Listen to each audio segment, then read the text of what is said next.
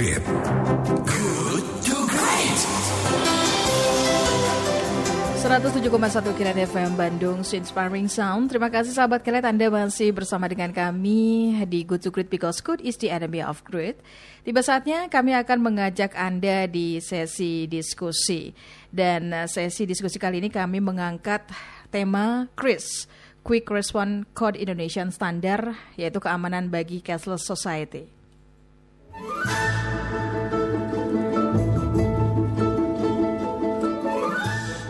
Sahabat Kelet, perkembangan teknologi sejatinya memicu perubahan gaya hidup termasuk dengan cara bertransaksi masyarakat Indonesia.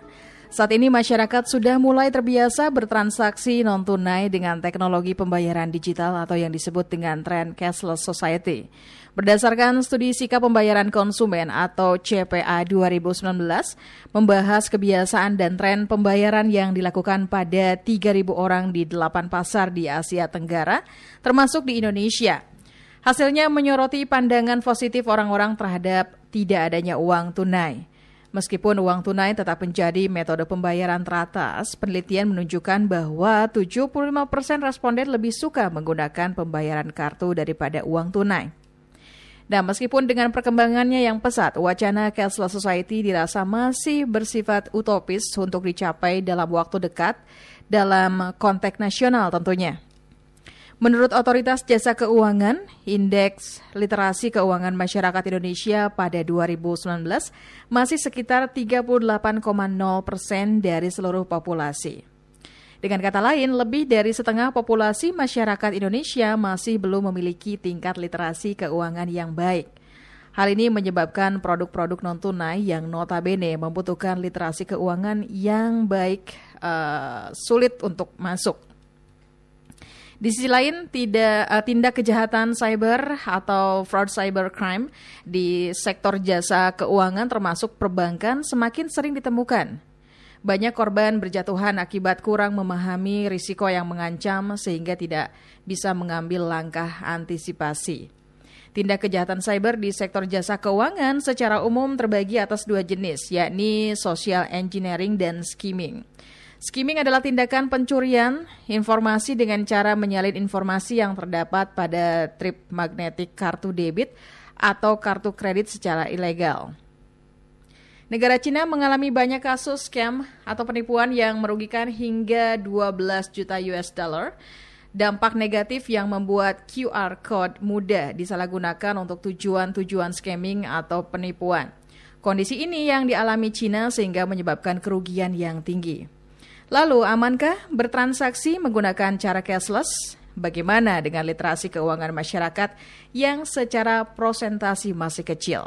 Bagaimana dengan wacana cashless society yang dirasa masih bersifat utopis untuk dicapai dalam waktu dekat? Nah, untuk menjawab pertanyaan-pertanyaan tadi, kita akan berdiskusi dengan narasumber kita yaitu Syafii Ismail, Kepala Divisi Sistem Pembayaran dan Pengelolaan Uang Rupiah, Kantor Perwakilan Bank Indonesia, Provinsi Jawa Barat.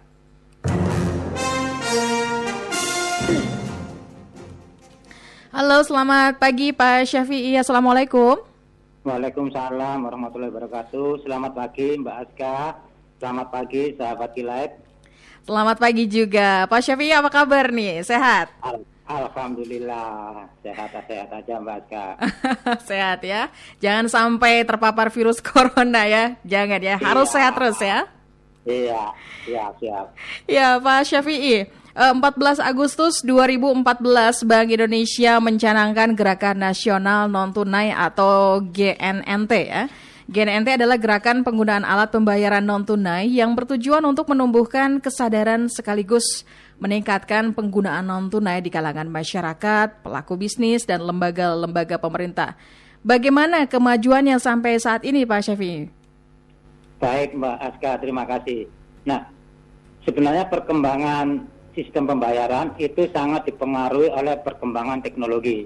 Uh-huh. Semula diterapkan oleh Bank Indonesia gerakan G N N T. Tapi kan perkembangan teknologi semakin maju, semakin berkembang terus, yang sehingga mempengaruhi berbagai aspek kehidupan masyarakat dalam sistem pembayaran. Nah, untuk mengantisipasi perkembangan teknologi tersebut, Bank Indonesia pada tanggal tujuh belas Agustus dua ribu sembilan belas itu mengembangkan bersama dengan Asosiasi Sistem Pembayaran Indonesia hmm? yang disebut Q R I S, kita singkat QRIS. QRIS. Ya, dan hmm. mulai satu Januari dua ribu dua puluh itu Bank Indonesia mewajibkan penggunaan QRIS bagi seluruh transaksi yang pembayaran yang menggunakan Q R code. Hmm. Nah, apa sih QRIS itu? Tadi saya kemukakan QRIS adalah Q R pembayaran yang dikembangkan Bank Indonesia bersama-sama Asosiasi Sistem Pembayaran, mm-hmm. baik perbankan atau non-perbankan. Nah, Q R sendiri itu sebenarnya mempunyai tiga tujuan, Mbak Aska. Mm-hmm. Yang pertama, itu meningkatkan efisiensi pembayaran. Yang kedua, meningkatkan atau memperluas inklusi keuangan. Yang ketiga, memajukan U M K M. Mm-hmm. Nah, QRIS sendiri memiliki empat semangat yang kita kenal dengan, kita sebut dengan unggul. Unggul itu terdiri dari U, universal, yaitu QRIS inklusif untuk seluruh masyarakat, artinya bisa digunakan oleh seluruh masyarakat. Mm-hmm. Yang kedua, gampang. Transaksi dapat dilakukan dengan mudah dan aman dalam satu genggaman smartphone. Mm-hmm. Yang ketiga, untung, efisien, karena satu Q R bisa digunakan untuk semua aplikasi. Dan yang terakhir, langsung, transaksi cepat dan seketika. Mm-hmm. Itu pengenalan mengenai QRIS, Mbak Aska dan sahabat Kilat. Mm-hmm. Baik, baik. Pak Syafii, ini sebagian menilai uh, wacana cashless society dirasa masih bersifat utopis ya untuk dicapai dalam waktu dekat ini, terutama di Indonesia. Nah, ini bagaimana menurut Anda, Pak? Uh, iya, Pak. Dengan penggunaan berbagai instrumen pembayaran, sebenarnya cashless society itu tujuannya adalah untuk meningkatkan penggunaan alat bayar non tunai. Nah, ada yang berupa alat pembayaran menggunakan kartu. Itu bisa kartu kredit, kartu debit, kartu A T M, menggunakan uh, uang elektronik, mm-hmm. bisa yang server base, bisa yang lainnya, lalu menggunakan mobile phone. Nah, semuanya itu adalah tujuannya untuk meningkatkan keamanan, kecepatan, dan kemudahan dalam melakukan transaksi pembayaran. Mm-hmm.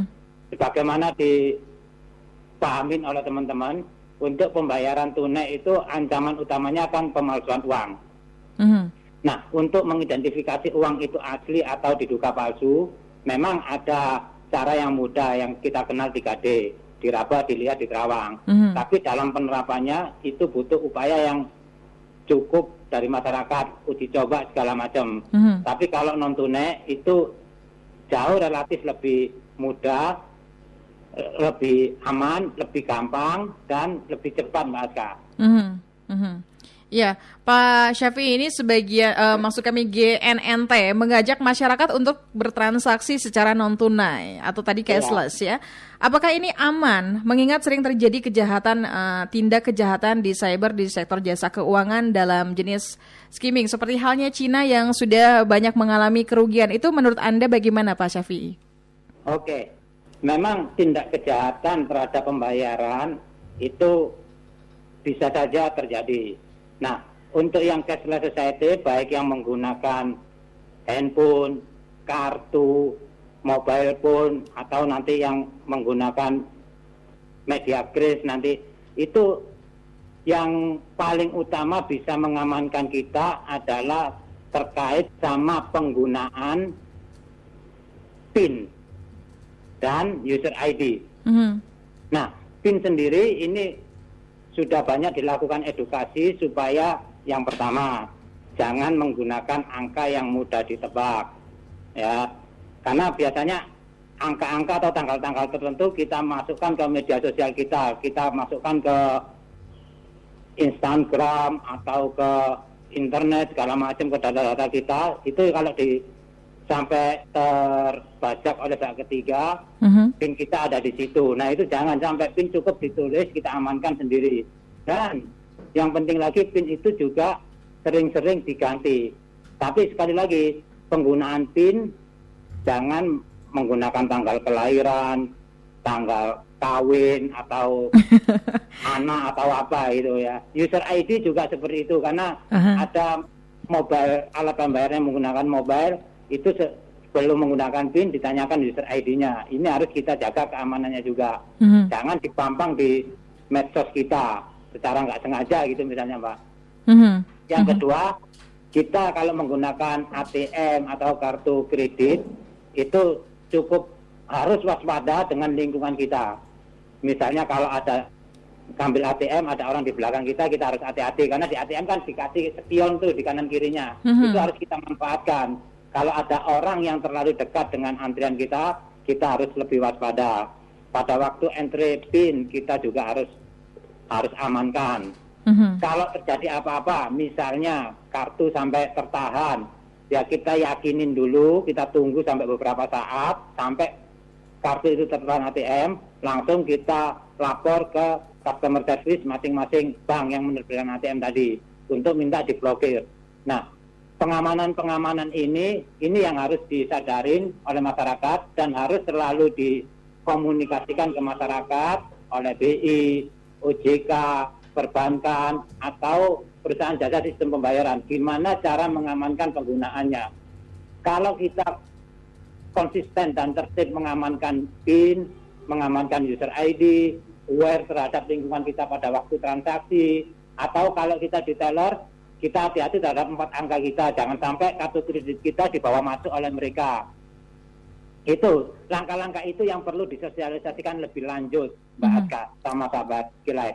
Baik, Pak Syafii, ini tantangan terbesar apa dalam mewujudkan G N N T se- secara uh, tidak semua masyarakat Indonesia uh, mengerti dengan teknologi, bahkan mungkin ada sebagian juga yang katakanlah gaptek seperti itu, Pak. Ya, baik. Ya, mungkin ada beberapa yang gaptek, Mbak ya. Mm-hmm. Tapi kalau dari data penggunaan smartphone kita itu itu mencapai angka delapan puluh tiga juta, Mbak Aska. Mm-hmm. Lalu hampir empat puluh persen dari populasi kita itu didominasi, hampir lima puluh persennya adalah uh, warga kelompok milenial yang nggak asing terhadap penggunaan teknologi. Memang tidak semua masyarakat menggunakan paham terhadap teknologi. Nah, kita memanfaatkan kaum milenial yang nggak asing lagi dengan teknologi. Mm-hmm. Kita menggunakan kebiasaan masyarakat kita yang sering menggunakan medsos, internet, Instagram.